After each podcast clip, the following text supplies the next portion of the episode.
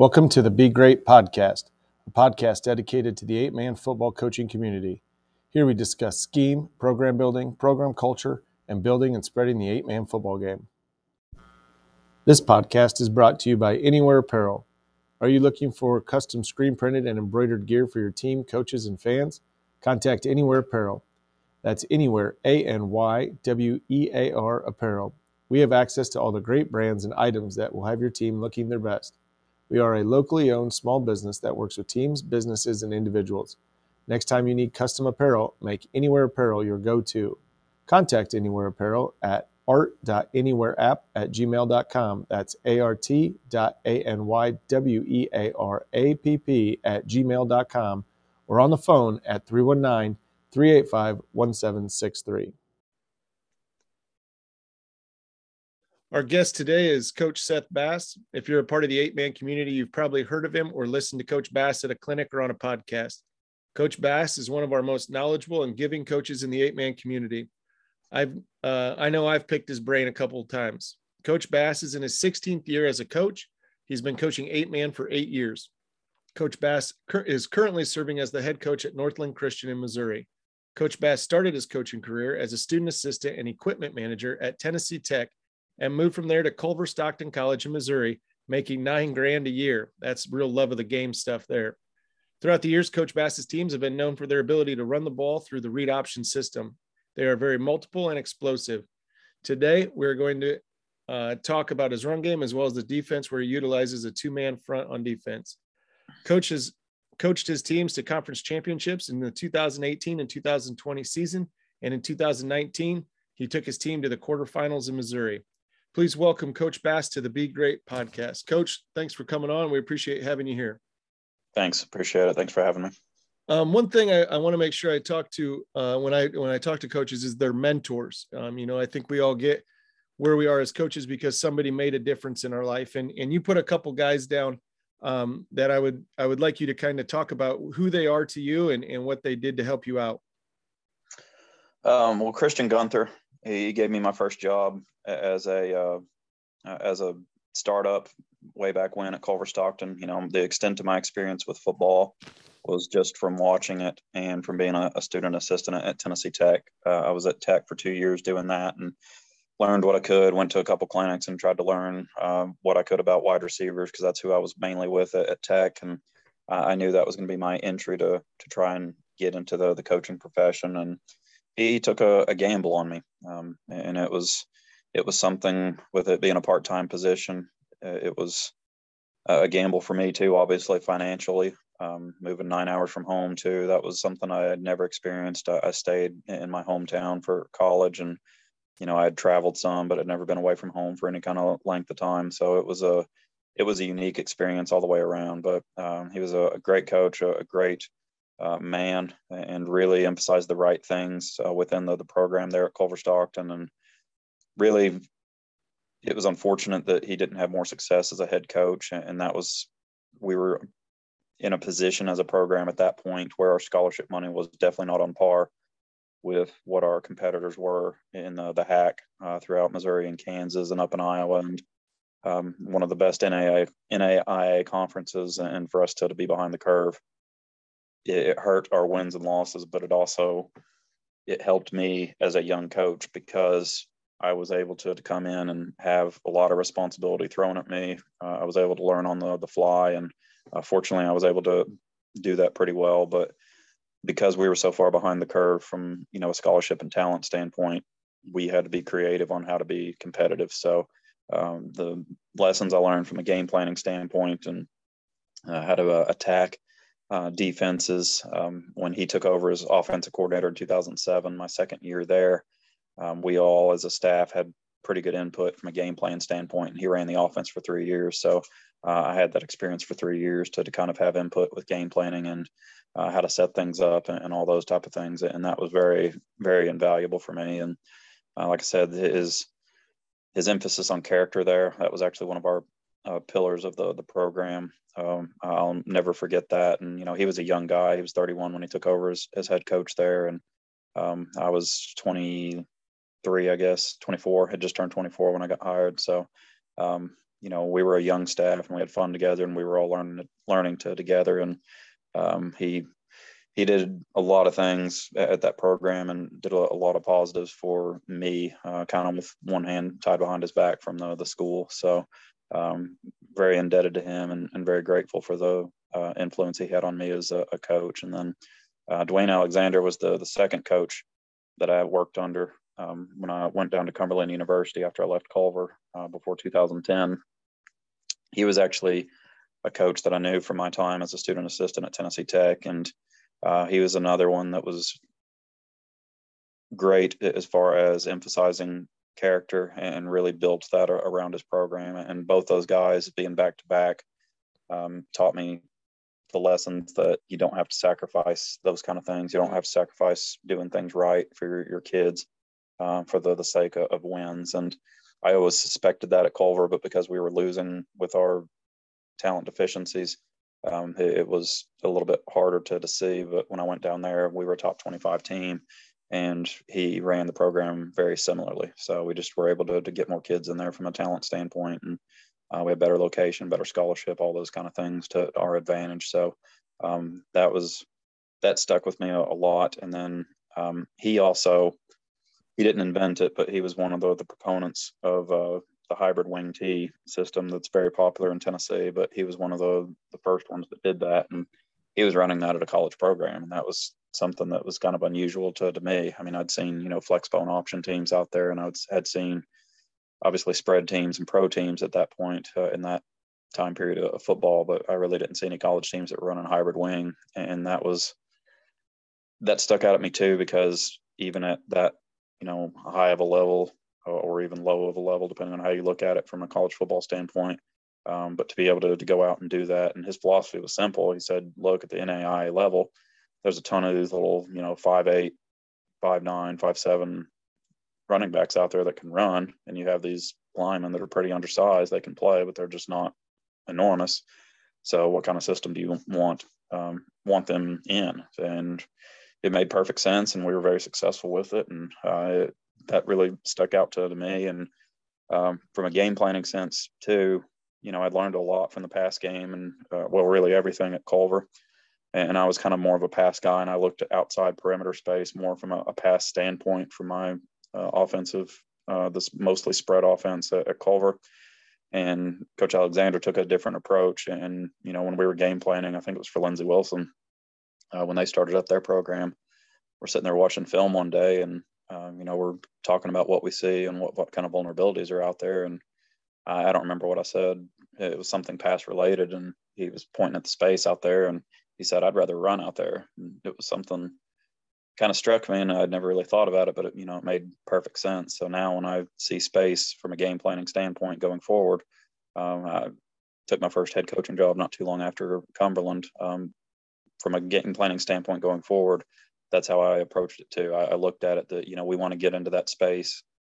Every coach wants to get into that space, but you want to get into that space in the, the safest, most efficient way possible. And even though I'm not afraid to throw the ball, even though statistics might point that way, um, it's I also do subscribe to the theory a little bit that there's two there's three things that can happen when you throw the ball and two of them are bad. So uh, if you can run the ball out there, they're the same and have the, the same type of effect as you would for a short pass, then um, I'm going to choose to, to run it. But um, those two guys, uh, you know, I owe them a lot in my coaching career. And, you know, starting off at nine grand at Culver and finishing at 12.5 um, after four years. And then I actually made nothing at Cumberland because I was a, a, technically a GA there. Uh, just got dorm and tuition to um, get some more master's credits from education.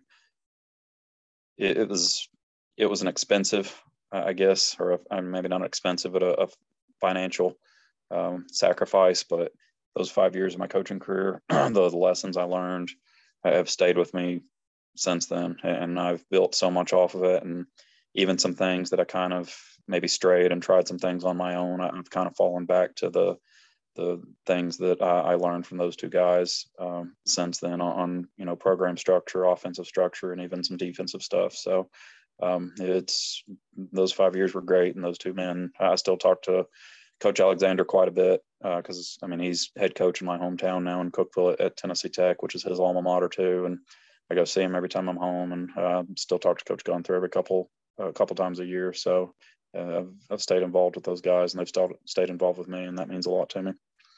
Absolutely, you know, having uh, mentors on that, you know, not only you can learn from, you know, about X's and O's and those kind of things, you know, just how to be a a man, how to be a coach. You know, those guys are invaluable, and sounds like you have two really good guys there that you're still in contact with. Um, so that's that's awesome. Um, you know, you talked a little bit about offense. You know, running into the space and stuff, and um, you know, we I've watched some of your film this year. You know, we have been in touch the last couple years about running. Um, you know, some of the things that you run.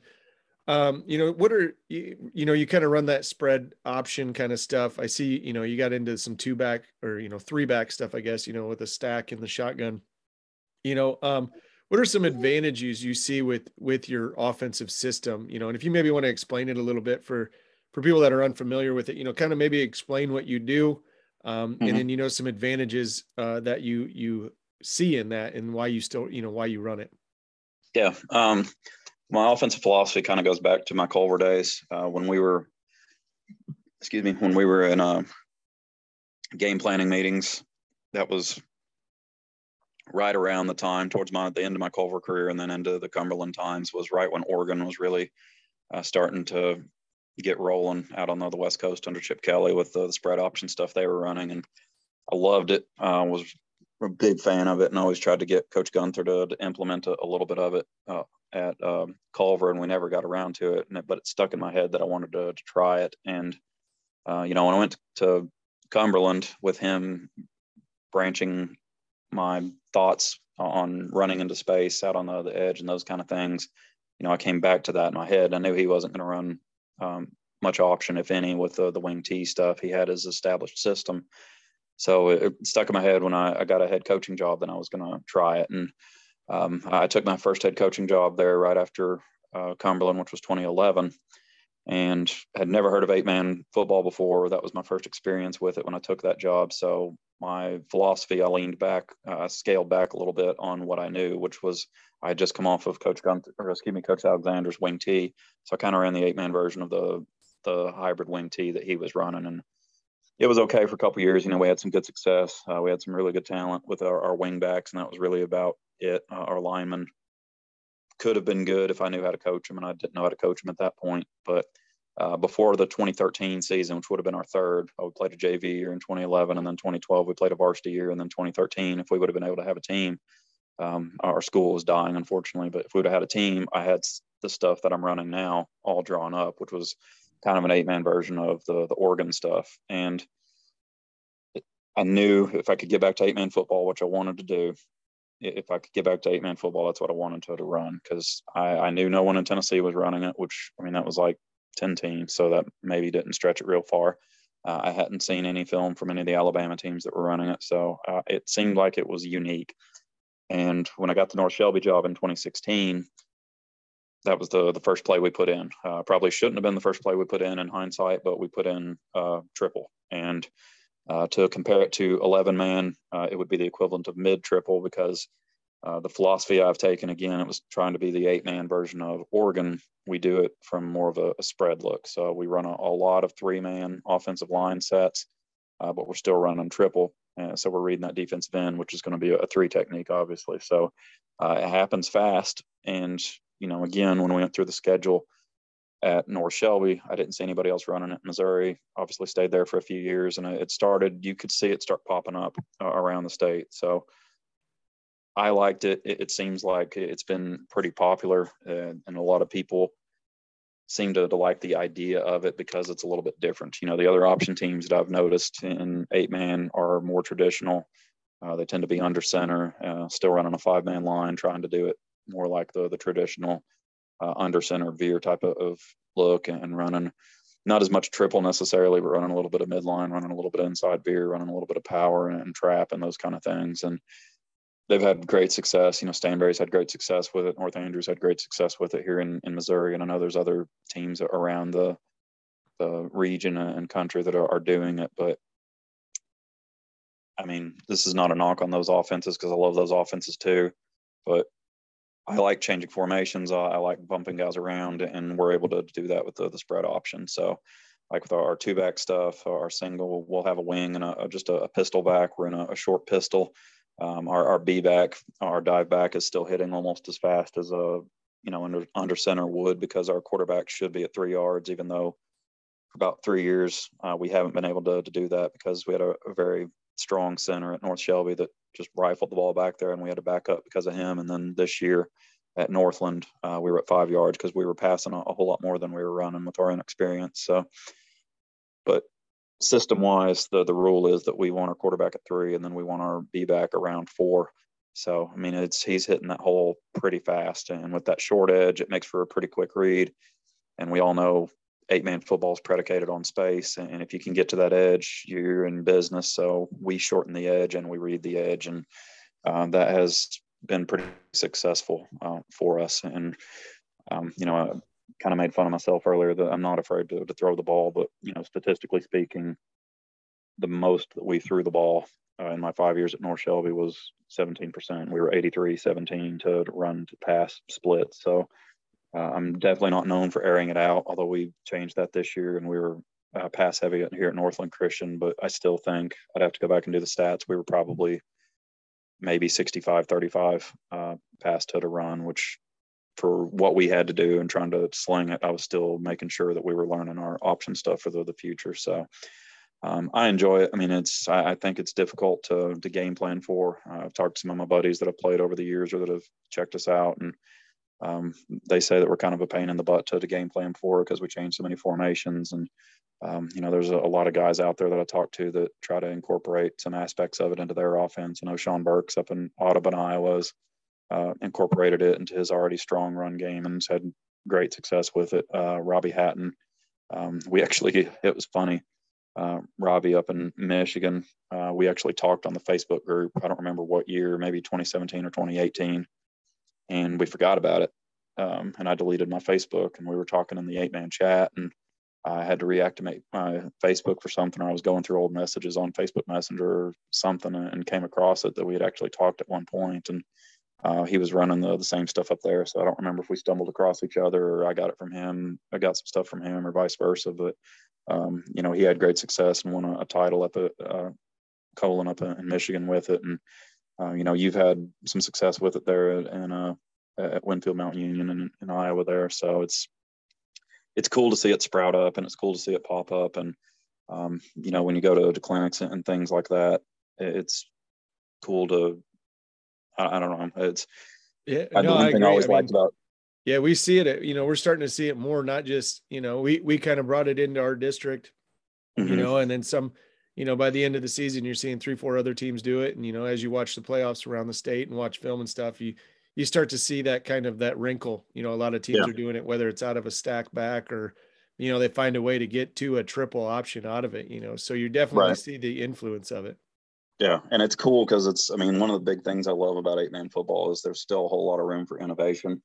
So, like, when you're, and I'm not taking any claim whatsoever here to be an innovator, but it's cool to see things that you're doing crop up around coaching because you know you're stealing from other people. So if you're uh, paying it forward, it feels like I'm paying it forward to other guys. And if they're getting some usefulness out of it, then I know I didn't just steal it for my own selfish ambitions or just to, to have fun with it or, or whatever. So that's a, a, satisfying feeling, and I I enjoy that. So, um, so I got a quick question. I you know I heard you say that this year um, you know, by your standards, you aired it out a little bit more. And you sent me a mm-hmm. couple films and I watched it and I did notice that. Um, so was that a personnel decision? Was it something for your league, you know, or, you know, were your guys not able to necessarily execute the triple or, you know, your, your read game or, you know, what, what made you kind of, like you say, air it out a little bit this year?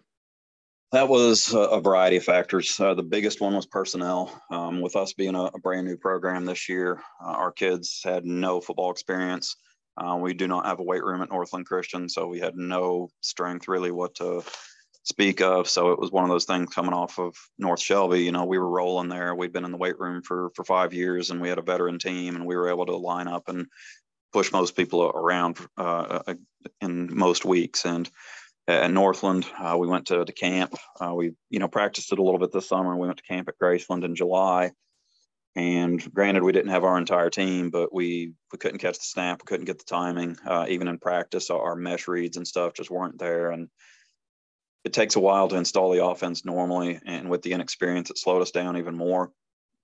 So, looking at our personnel and looking at the kids we had, we had a, an undersized not very strong offensive line. We had a really good slot type kid, uh, whatever we were going to put him at, um, five seven, five eight, you know, 160 pound running back, four five kid, maybe four four kid, um, pretty strong, probably a kid that's that lifts the, the most out of our team. Uh, we had another slot that was maybe a tenth or two slower than him, so four five, four six kid, and then we ended up with two pretty big receivers that were six four and that could run a little bit too. So, you know, looking around, our, our linemen they weren't going to be able to mash people, but they were going to be able to get in the way. So. Uh, we decided to to make the, the switch after camp, and we actually switched it during camp. It was funny. We were we went up there on a Friday, um, got our butts kicked Friday night. Uh, we had to even borrow a kid from Orrick uh, to use as a, a, lineman that night because we were so short. We had a kid that was driving up that night after a baseball game, and then uh, we had him Saturday. But Friday night we got our butts kicked. Saturday we got our butts kicked so bad we sat out of the the last session because we were so beat up, and we just watched. And you know we were starting to, to learn some lessons, so uh, we had some practice time in between the sessions, and we went up and started repping some screens. Well, we came out Sunday morning and the the final session, which was a goal line session, and you know scored on our first two plays, running some screens. Um, threw a pick on our third play, which should have been a touchdown. But basically, we ran 10 plays that morning and we should have scored on uh, eight of them, I think. Uh, we ended up scoring on four or five, but we came out and we looked like a whole other team. So we knew then it was like, okay, this is what we're going to roll with going forward. It's not that we're going to abandon the, the run game, but for us to function early in the season until we learn that, um, that's what we got to lean on. So we leaned on our talent, which was on the perimeter. Um, those kids they could learn to be receivers a lot quicker than they could, you know, tight ends or um, anything else. So we were able to get the ball to them in space. They were able to do some good things, and we dropped a lot of passes. I'm not going to lie. Um, we our, our, poor quarterback had a 49% completion percentage, and the, uh, that was mostly due to drops. Uh, probably should have been in the 60 to 65% completion percentage range because he was accurate. But you know, it is what it is with the new team. But know, we were able to put up 30 points per game. We were able to win a game. Uh, we were competitive in a couple of others. So we we showed some flashes, which was nice. And like I said, we didn't completely uh, abandon our run stuff. Uh, we worked on it through the season, and we actually had a bye week uh, during the the year, which is unusual, but that's the way our schedule fell with it being a new team. So week five, right in the middle of the season, we didn't have anybody to prepare for us. We went back to, to repping our option stuff. And now that we had played four games, now it's starting to click a little bit. So we came back out week six. Uh, we were able to run uh, some midline uh, or, you know, read. Uh, it's kind of a read option, um, just downhill. It's like a read zone, but we're in pistol. So, I mean, it's whatever you want to call it. Uh, we were able to run that week six. Uh, week seven, we put in triple, but we weren't quite ready for it. And I'll be honest, week seven, we played just, no, let me think here. I don't, I don't know, week seven or eight, we tried it and we weren't ready for triple yeah, it was week seven. So uh, we weren't ready for it. And uh, we called it, I think, once, but we just played awful that night. Uh, week eight, we did break it out, and that was actually our primary game plan when we played uh, Bishop LeBlond. And, you know, LeBlond was a good team. They were number 10, I think, in the, the state at the, the time. And we were able to move the ball on them pretty well. I mean, we, I'm not going to lie, we got our butts kicked, but it was, we were able to, to do some good things, and we should have put up some more points. We threw five or six picks in the game, and I think four of them were inside the 15 yard line. So, I mean, it's, uh, we came away empty a lot of times that we shouldn't have, but uh, we put, it was our, our week six and our week eight were our first two games. I think we were, went over 200 yards rushing in both of those games. And uh, we started to look a little bit more like what uh, I guess the, the reputation for a coach bass team would have been. So uh, we started moving that direction and that's the, the way that we would be looking to to be uh, next year. So we got our quarterback and our running back back. They were both sophomores this year, so that mesh is just going to get better going through the the summer. Um,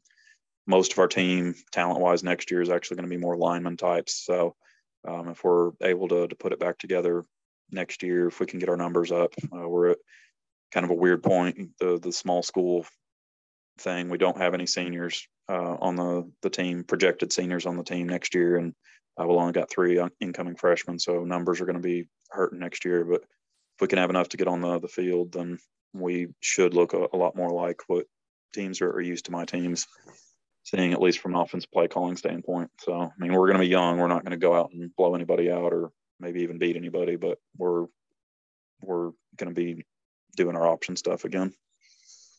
Awesome. I mean, good luck. That's I think low numbers is starting to is something everybody's starting to see around the uh, the country a little bit. I know we're going to be uh, facing some low numbers for what I what I consider low numbers, um, you know, for eight man football. But I kind of want to come back to uh, you said this is the first year uh, that your school had football. Yeah, yeah, and that was the that was one of the biggest reasons I left North Shelby. You know, I, I hated I left 12 seniors behind, probably a, a preseason number one team if I would have stayed, and I love those kids to, to death. You know, there were some things at North Shelby that, that happened over the years that had just kind of left me jaded that had nothing to do with the kids and really had nothing to do with about 90% of the, the people there. But the the combination of that and my desire, I've always wanted since I got into the football, I always wanted to start a program from scratch. And um, I started looking a little in the off season and actually um, had found not only Northland Christian, uh, but Calamus Wheatland up in Iowa uh, was starting football too, and uh, looked into both of those and uh, talked to, to both schools and ended up going with the the familiarity uh, of Missouri and knowing the opponents I was going to go against, and um, I really liked the location of Northland Christian. I really liked my AD that hired me, uh, Eric Montgomery, and uh, I felt good about the the future of the program at the the time, and and I decided to go with that and take the the plunge. And you know, it was again hard lose, lo- leaving those uh, 12 seniors in that team at North Shelby, but uh, they understood. Uh, you know, they had a lot of respect for me, and uh, it was a lot of mutual love between us, and they they knew why I left, and um, it, it, was an opportunity that I felt I needed to to try and and do because you never know when you're getting another chance to, start a program. So.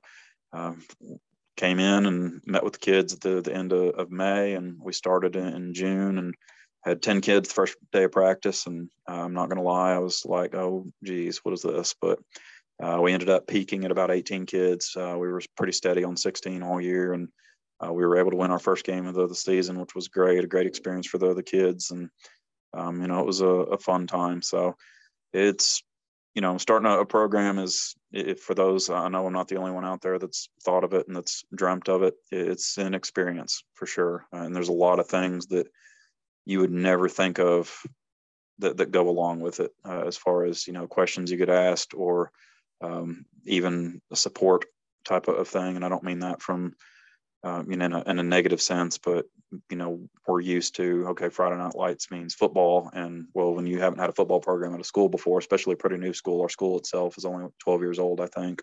Um, it's there's people that weren't used to that. But by the end, you know, our last game was against Casey East, which was uh, about 20 minutes away from us. We had a huge crowd that came out to that, and uh, it was a it was a good time. So uh, people were starting to figure it out and starting to enjoy the, the time. And uh, they got a show that night uh, when we played Casey East. We lost, but the score was like 72 to 58, like a typical. Uh, stereotypical eight man score. So, I mean, we were both up and down the, the field, and if we would have done a little bit better on our two point conversions or read a couple of run plays right, then it probably goes the the other way for us. But it was a it was an experience for sure. So I'm going to talk about, you know, you started a new program there, you know, there's about a million different things you can do as a coach on what's important and all that. And, you know, I'm a big, big believer in, you know, you keep the main thing, the main thing, you know, so what was your main thing as you started uh, this program uh, there at Northland? Uh, the big thing for me was obviously, you know, trying to go off the example that Coach Gunther and Coach uh, Alexander had set for me, which was trying to um, trying to you know build a, around character. And obviously, with a Christian school, uh, I was able to do that a lot more biblically than uh, than I, I could maybe at a, a public school. But um, I actually have the the verse still that I, I, read my kids that first day, which was um, and I didn't actually label what it was from. So I can't tell you what verse it's actually from, but it's uh, um, I, it's do you give the the horse its strength or close its neck clothe its neck with a flowing mane? Do you make it leap like a locust, striking terror with its proud snorting? It paws fiercely, rejoicing in its strength, and charges into the fray. It laughs at fear, afraid of nothing. It does not shy away from the sword. The quiver rattles against the side, along with the flashing spear and lance. In frenzied excitement, it eats up the ground. It cannot stand still when the trumpet sounds. At the blast of the trumpet, it snorts, aha. And uh, the reason I chose that, I know it's from the book of Job, but I don't remember the exact chapter or anything.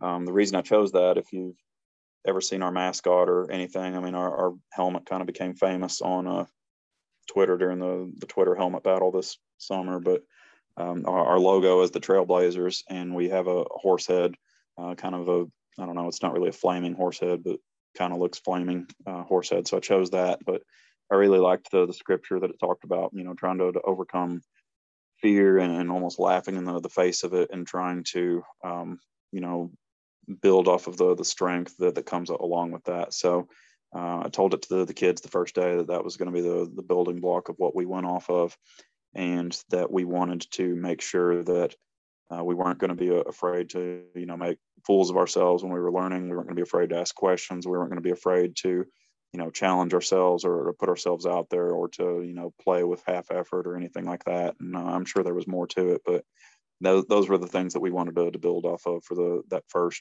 year team, that debut team, and uh, I think our kids did a, a good job of that. Uh, you know, we obviously had competitive issues being a first year team, just like you're always going to, but I don't feel like our kids really shied away. Um, I don't really feel like our kids ever gave up in, in, any kind of instance. And I had a few coaches tell us that uh, during the, the year that they noticed it. So, and I know it was probably annoying for some teams. I mean, the, we were we were still battling towards the, the end when the, the game was well in hand, and uh, we gave up some extra scores uh, that made our scores look a little worse uh, because of it. But we just we weren't quitting. We were trying to put points on the, the board. And one of the the guys that covers Missouri eight man football, Anthony Crane, he asked actually asked me that after the LeBlond game. I think we lost that game like 80 to 26 or 80 to 30 something. And uh, he said, he's like, why did you?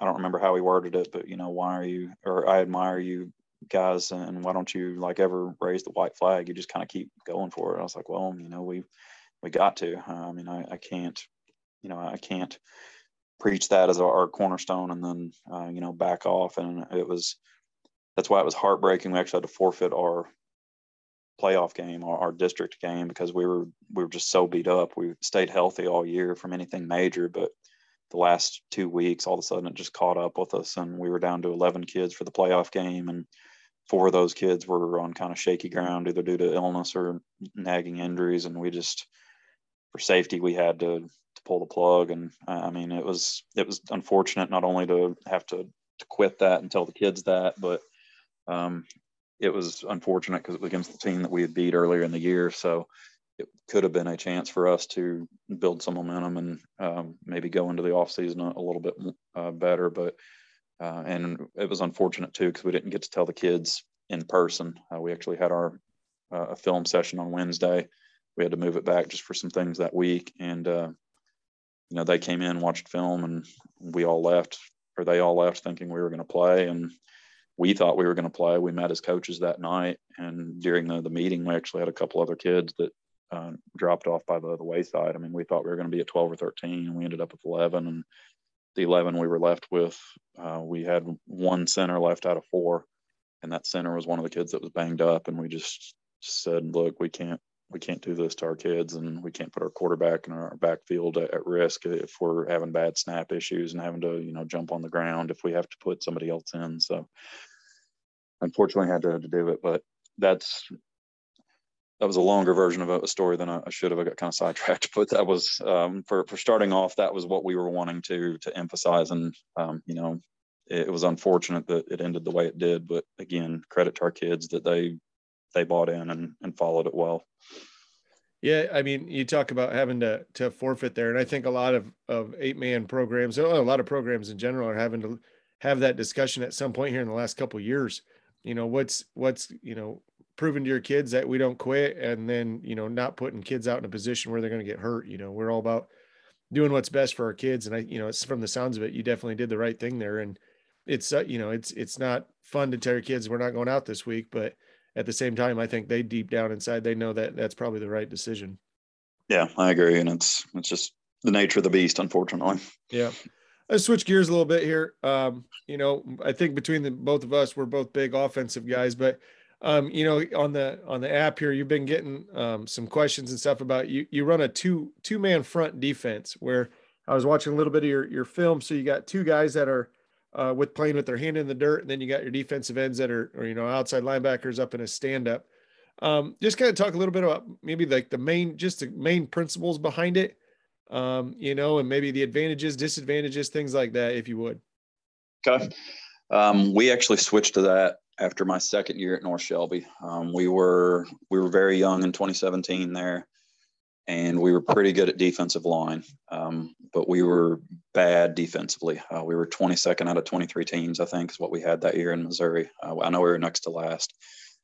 And I sat down. Uh, my defense coordinator that year got promoted at his job, so he wasn't going to be able to come back. Um, I had a kid that had played as a, a defensive lineman when I was at Culver that I, I, knew was in the area and I'd always wanted to bring in as my DC. And he finally uh, got a different job where he was able to, to, to work uh, for me and come out and be my DC. So the three of us and my other assistant um, that I had hired then, uh, Jacob Rich, he was an alum of North Shelby, uh, me and him, yes, me, him, Coach Haberlin, which was my incoming DC, and, and Coach Force, my outgoing DC, all sat down and talked about what we needed to, to be doing, uh, what we needed to attack. And we had our meeting and, you know, we decided, okay, these are our strengths, these are our weaknesses.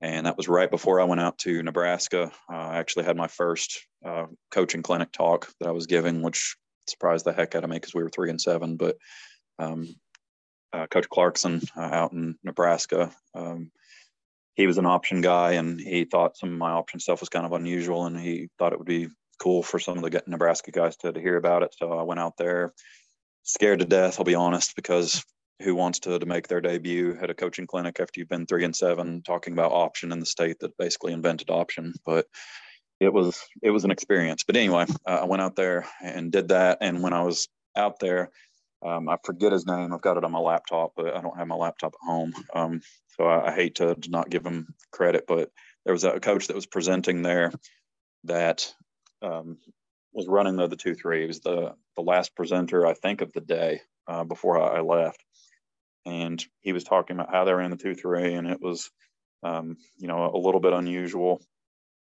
And I sat there and I, I knew right then. I said, "This is perfect."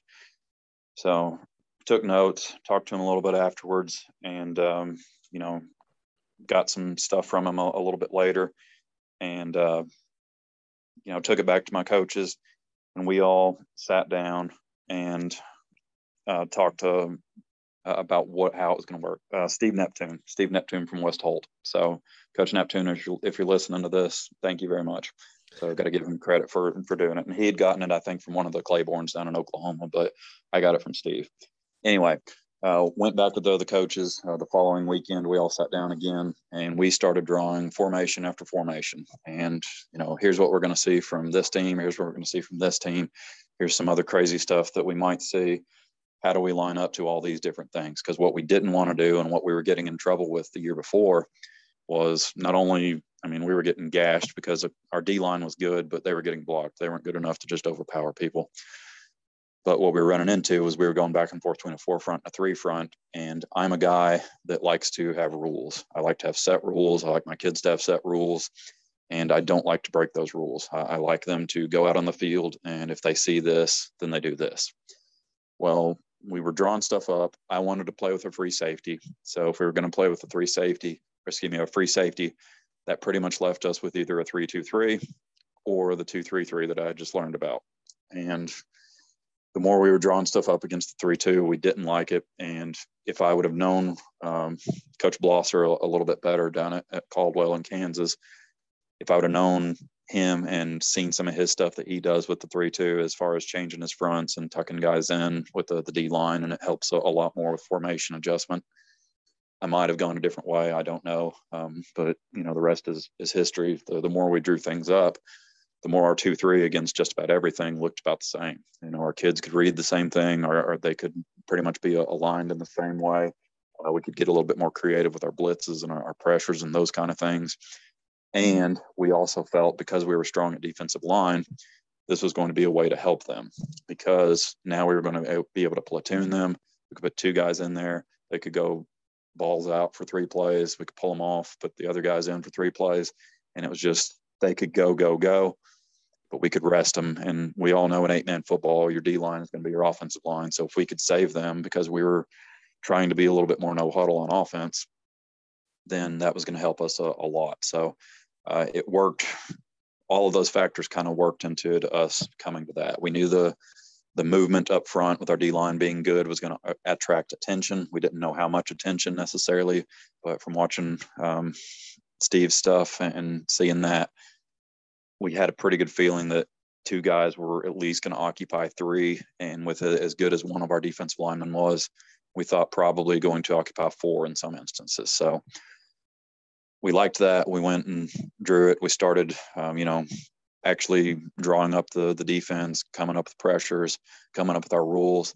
Um, I actually talked to uh, one of my other buddies, um, Bill Shepard, over in Illinois, that off season as well. I don't remember what we were talking about. I think we were talking offense, and then I was asking him about some defensive stuff because he had presented at the the Illinois clinic. They had just switched to, to eight man in Illinois. That was the first year of, of eight man. They had like three teams in 2017, I think. And then 2018, they were up to five. But he was talking about what they did defensively, and he mentioned something called triangle fits. I'd never heard of triangle fits, and even talking to him on the phone the first time, it didn't really click with me. And the, the more he explained it, the second time on the phone, then it started to, to kind of register and really, what the triangle fits were was perfect for what we were doing for the the two three three. And if you're listening and you don't know what a triangle fit is, the easiest way to explain it over audio is it's kind of like a, a wheel where guys fit off of each other. We all are trying. We all want to be gap sound pre snap. We try to really emphasize being gap sound post snap because the gaps all change. You start having pullers, you start having guys on the edge, you start having guys get kicked out or pinned or, or whatever. So on the perimeter, that fit exactly what we wanted to do with the two three. If our outside backer got kicked out, then our corner should fold in, uh, or if he couldn't get there, then the free safety should blow it up, um, or even the middle backer if he ought to be clean. So we were drawing all these scenarios up and, and trying to, to make sure it worked. We start practicing it. It looks good in practice. We're we're doing great all summer. Uh, we go to William Penn's team camp, and um, I want to say Cam is the the first team we played when we were at uh, William Penn. We come out and we play Cam, and first play of the the little scrimmage session there at, at camp, they go around the edge and, and run for a touchdown. And Habe and I, um, Coach Haverland and I, uh, look at each other and we're both like, okay, what the heck happened? But we looked at it. It was a pretty obvious fix. After that, we did pretty well. You know, Cam was physical team, obviously the um, state champs this past year, this was 2018, so they weren't quite state champs yet, but they were still pretty dang good. They were on the the, the rise. We did all right against them. Uh, we were playing uh, Collins, Maxwell, I think was the other team that was there. I think I've got that name right. Uh, they they were there, and we were bringing pressure with them, and we were just absolutely messing with their heads. Um, we had to do all kinds of walkthroughs with them. Their offensive line was trying to, to fix it. And I'm not saying that to, to knock Collins Maxwell whatsoever because it wasn't them. We they liked us. They were talking to us afterwards a little bit. And Habe and I and Coach Rich, we all kind of looked at each other after that camp and we're like, okay, we got something now. So um, you know, started running it, ran it in 2018, had some decent success with it. Uh, and but our kids, the, our core, that that 12 senior group that I told you I had to leave this year, they were freshmen there in 2018, so they got in the system, and they were in it. So by the time we were playing the the big boys in 2019, and then in 2020, and then of course this year as seniors, um, they they had a really good grasp of what we were trying to do defensively. So um, they made it go. But you know we've got film where our two defensive linemen are occupying you know four guys. And if you're occupying four guys with two guys that's a win for you. And we all know schematically speaking everybody on offense they're trying to be a, a, to get numbers. They're trying to get numbers. They're trying to create space. Well what we like about the two three is that it eliminates all of those things. All right. Eight man football is known for big plays. Playing with free safety should take that away. Um, we are uh, in eight man football, you obviously, or even 11 man football, you want to try and gain a guy. We feel like, and I've talked to coaches that confirm this, it's really hard to account for that free safety coming down. You can usually block the, the middle backer or you can get to the outside backer. You can rarely get to both. And if you can get to both, you still can't get that free safety if he comes screaming down because most eight man offenses aren't built to account for an alley player. So now you've gained numbers at the, the second and third level that most teams don't have to, to deal with. And then, uh, of course, space, you know, you're, you're pretty balanced. You're, you're able to line up to formations. Uh, teams can't formation you nearly as much as they, they maybe could some other things. So we we felt it was a great thing. And even this year, you know, if you look at our numbers at Northland Christian with us being a first year team, 67 points a game, doesn't sound like it's a, a positive for for the defensive system. It sounds like it doesn't work. But looking at the film, conceptually, it still did what it was supposed to do. It kept our linebackers clean most of the time. It kept our free safety clean. We just didn't trigger. We weren't experienced enough where we were able to, to get our fits. We weren't able to fit off of each other real well. We did not grasp the triangle concept real well. So we covered each other up in the gaps during the play. So all of those type of things really um, it, it, didn't really click with us this year. And, and, looking back with us teaching it to new kids, uh, Coach McHugh and my new defense coordinator here, he and I talked at the end of the season, and we both kind of agreed we didn't emphasize daylight with the, the defense. We need them to feel daylight. They were too focused on changing the, the ball, or excuse me, chasing the, the ball. So they got themselves out of position doing that. So going into next year, that's something that we think we can fix, and we should be able to take a, a pretty big step forward, hopefully, uh, next year defensively. Um, it, it's not perfect, obviously. Um, you you can be vulnerable to um, really good power run teams if they're really good gap scheme teams that can give you some trouble. Um, the biggest thing we had issues with over the years with two three, and it's funny because most people think that the two three is built for uh, you know trying to take away spread offenses, but it's really not. It should take away anything, but the thing it's most vulnerable to is probably a scrambling quarterback. Um, that's what knocked us out of the playoffs in 19 and 20. Uh, Southwest Livingston both times they had Superman at quarterback, Mac Anderson in uh, 2019, big 6'6", 225 kid that was like a, ran a 4-7 and set all kinds of Missouri rushing records because he was just an animal to bring down. And it wasn't the defense that lost it for us. We couldn't tackle um, because he was 6'6", 225, and we weren't. So uh, laws of physics got us in that game. And we think, lo and behold, okay, Mac graduated and we should be able to beat him in 2020. Well, COVID hits and um, they have a quarterback move back, Wes Hughes, great kid, great player. Got to know him at the, the All Star game, but he moves back home and plays with them and is just a freaking stud. I mean, great quarterback, great passer. Um, and we took away the pass game decently. You know, he was below 50% when we played him. Um, we took away the running back. I think he had 38 yards rushing against us, and Wes scrambled all over us. He ran for like 220 yards on us. So, I mean, it was, you can't take away everything. So that left us vulnerable in that case. But, um, it, you know, overall, uh, I believe in it completely. Um, the, the other thing that we wanted to do, you know, I talked about I wanted to play with a free safety. I wanted to play zone as well. And teams, people always think that I wanted to play zone to take away the pass. I wanted to play zone for the run game because, especially in eight man football, if you are trying to play man and you're trying to make that your run key and your pass key, and you also have to worry about trying to cover that kid if it is a pass, that's a lot of pressure on your kids. So we wanted it where our linebackers were reading the same thing all the time. They didn't have to worry about pass whatsoever. They could just play downhill and they had the DBs there that could take care of them uh, if anything were to, to get loose. So um, that's where we uh, that's where we tried to, to build off of, and that's what we that was the philosophy we tried to, to take. Basically, is we wanted our kids to play fast. They didn't have to think. They didn't have to worry. They were secure because they had guys behind them to, to take care of it. So now you got five guys that are playing just downhill run all the time. It's not to say our linebackers won't drop, but they they're playing run first, second, and third basically.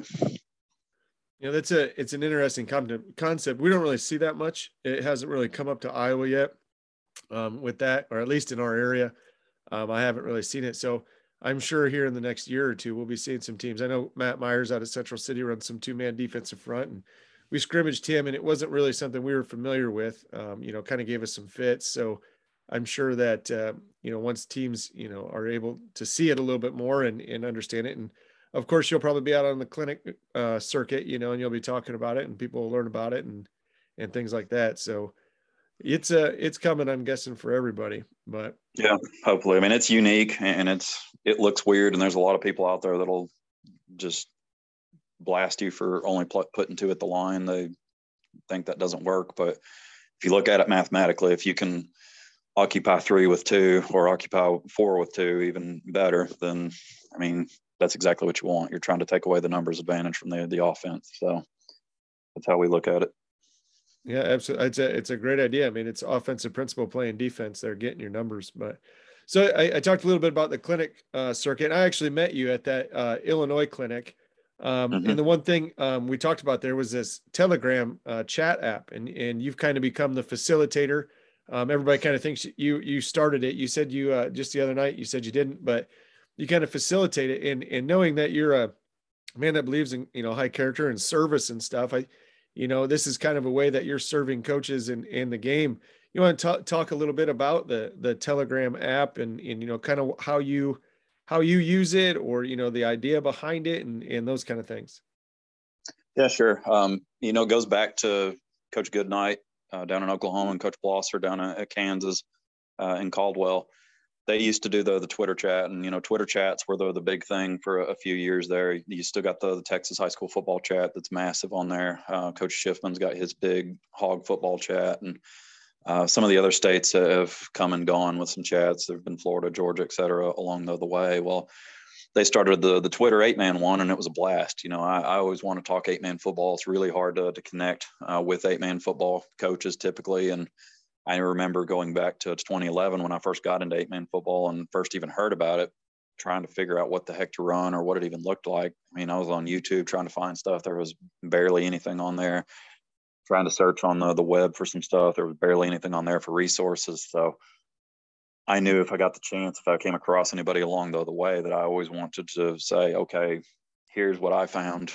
What have you found? And I wanted to, to make those connections and you know, try and connect other people to it as best I could. So the Twitter chat was going, and it, you know, we had some fun on there. We had five to ten, I think maybe fifteen guys that would participate on in that periodically, and uh, I still have no idea to this day what his actual name is, but um, he went by Coach D. I think that was his Twitter name, and that's what his name was on the Telegram chat for quite a while too. He was out in California but he suggested one time, he's like, why don't we just move this to Telegram? I was like, that's a great freaking idea. I mean, I was already on Telegram a, a triple option chat. So uh, I went on there real quick, um, created a, a, group, sent out the, the link, and started getting guys added in there. Uh, you know, we got Blosser and we got Goodnight and Coach D, who I don't even think's in there anymore. Actually, I think he's moved on to 11 man, but um, we got all those guys in there and started talking ball. And uh, it just kind of snowballed from there because a lot of other people out there had the same attitude that I did that when they got into eight man football,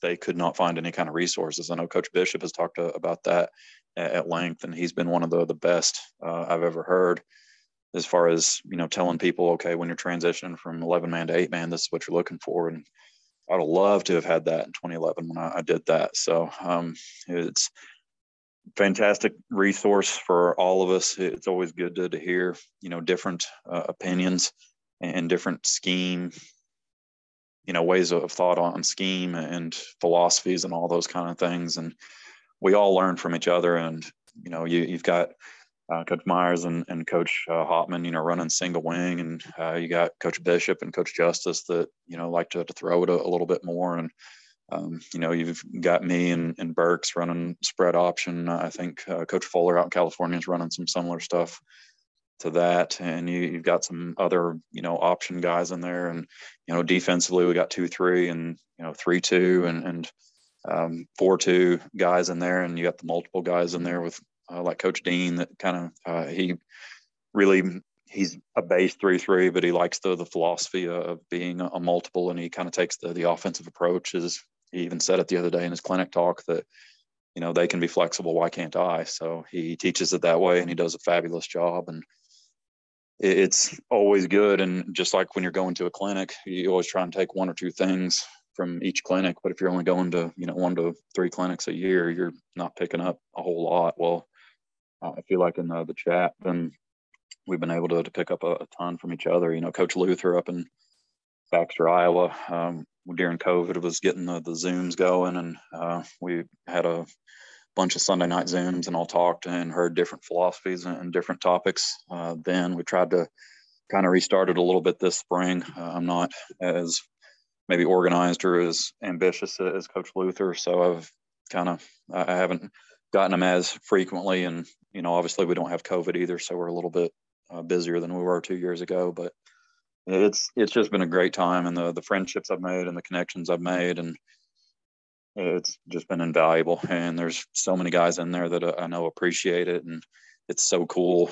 I think we're up to almost 170 guys and we've got over 20 states represented. I don't even know what the exact number is anymore, but you know we've got a still got a member in there from New Zealand, I think, and you know we've got a guy in Washington and uh, we're about to lose our Florida guy. He's about to move to Idaho, Idaho, but you know, I mean, pretty much every state that's out there for a man, I think we've got a representative from, other than a, a small handful. So it's just cool to hear what's going on in certain states, and you know, what's the prevailing offense in those states, and um, just all of that that, that goes along with it, and seeing the, the trends kind of ebb and flow across the country, and you know, being able to help teams and help coaches and get that experience. I mean, we've got probably at least five or six guys in there, maybe more that have won titles. And if you got that much experience in, in one little place at your fingertips, I mean, that's, that's pretty freaking cool.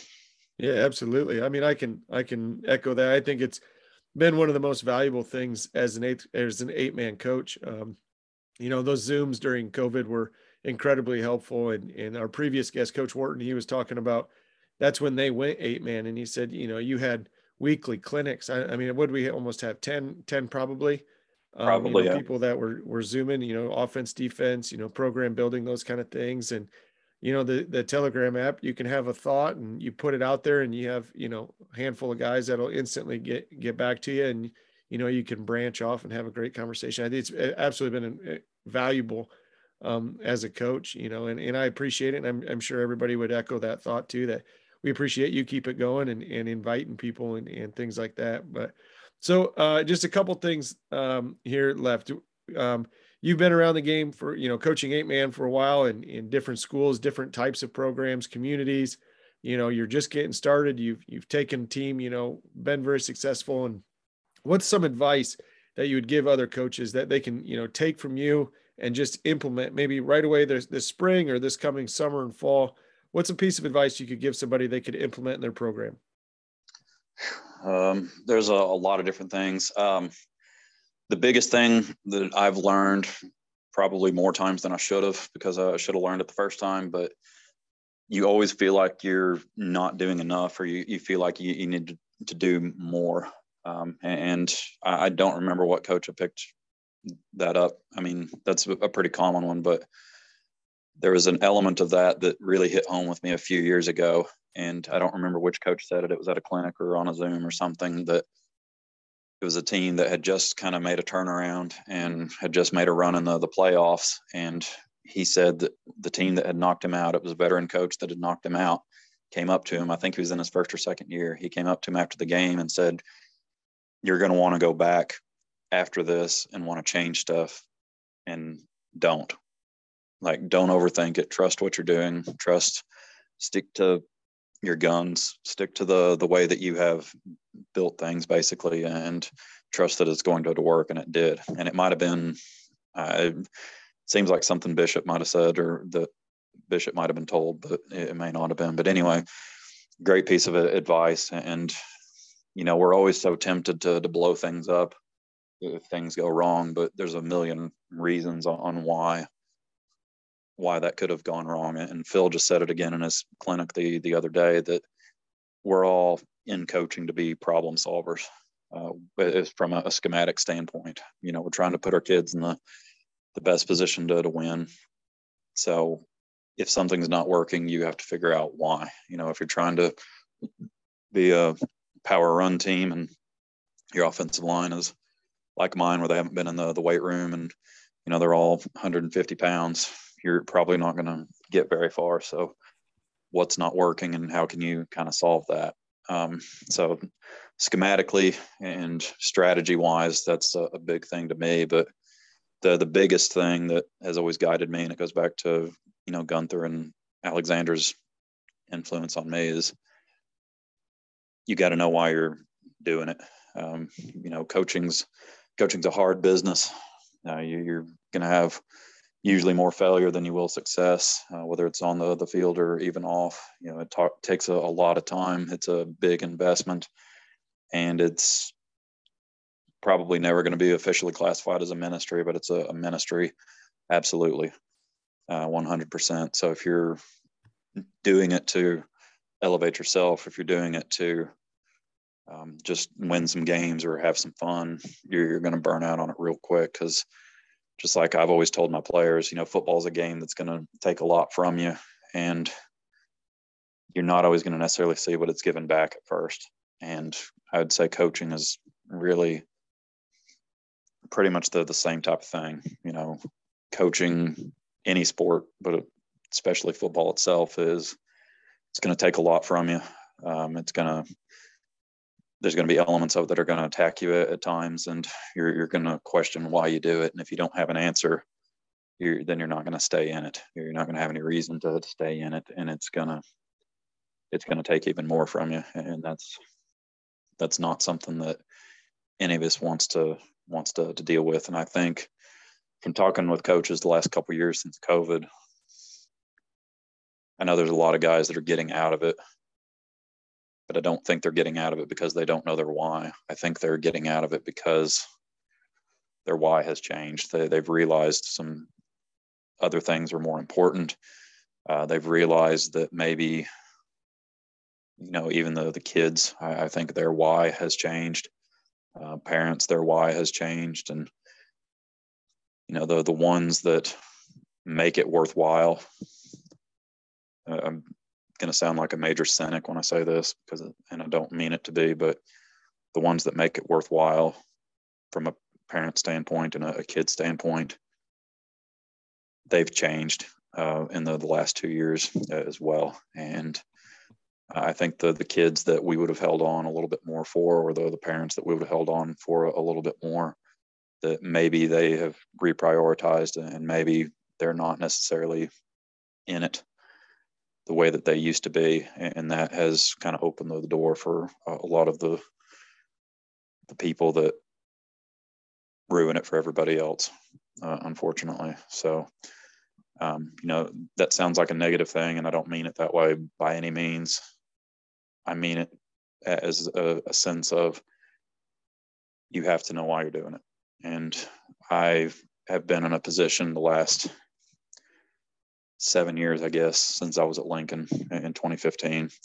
Uh, if you, I was at Lincoln for a year, and it was a very unpleasant experience. And ever since then, I have if I've been in a coaching change type of situation, or if I've dealt with the you know politics at, North Shelby, or just any other kind of question that's come up, I've always wondered about whether I should get out of it or not, because I've always wavered between being a coach or a minister. And just like I said a minute ago, it may not be labeled as such, but coaching is a ministry, and God has kept me in coaching. God seems to be keeping me in coaching going forward.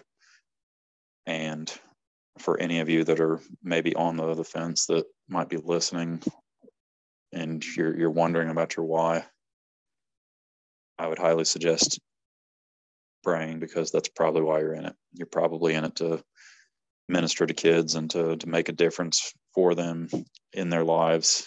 And if God's for you, who can be against you?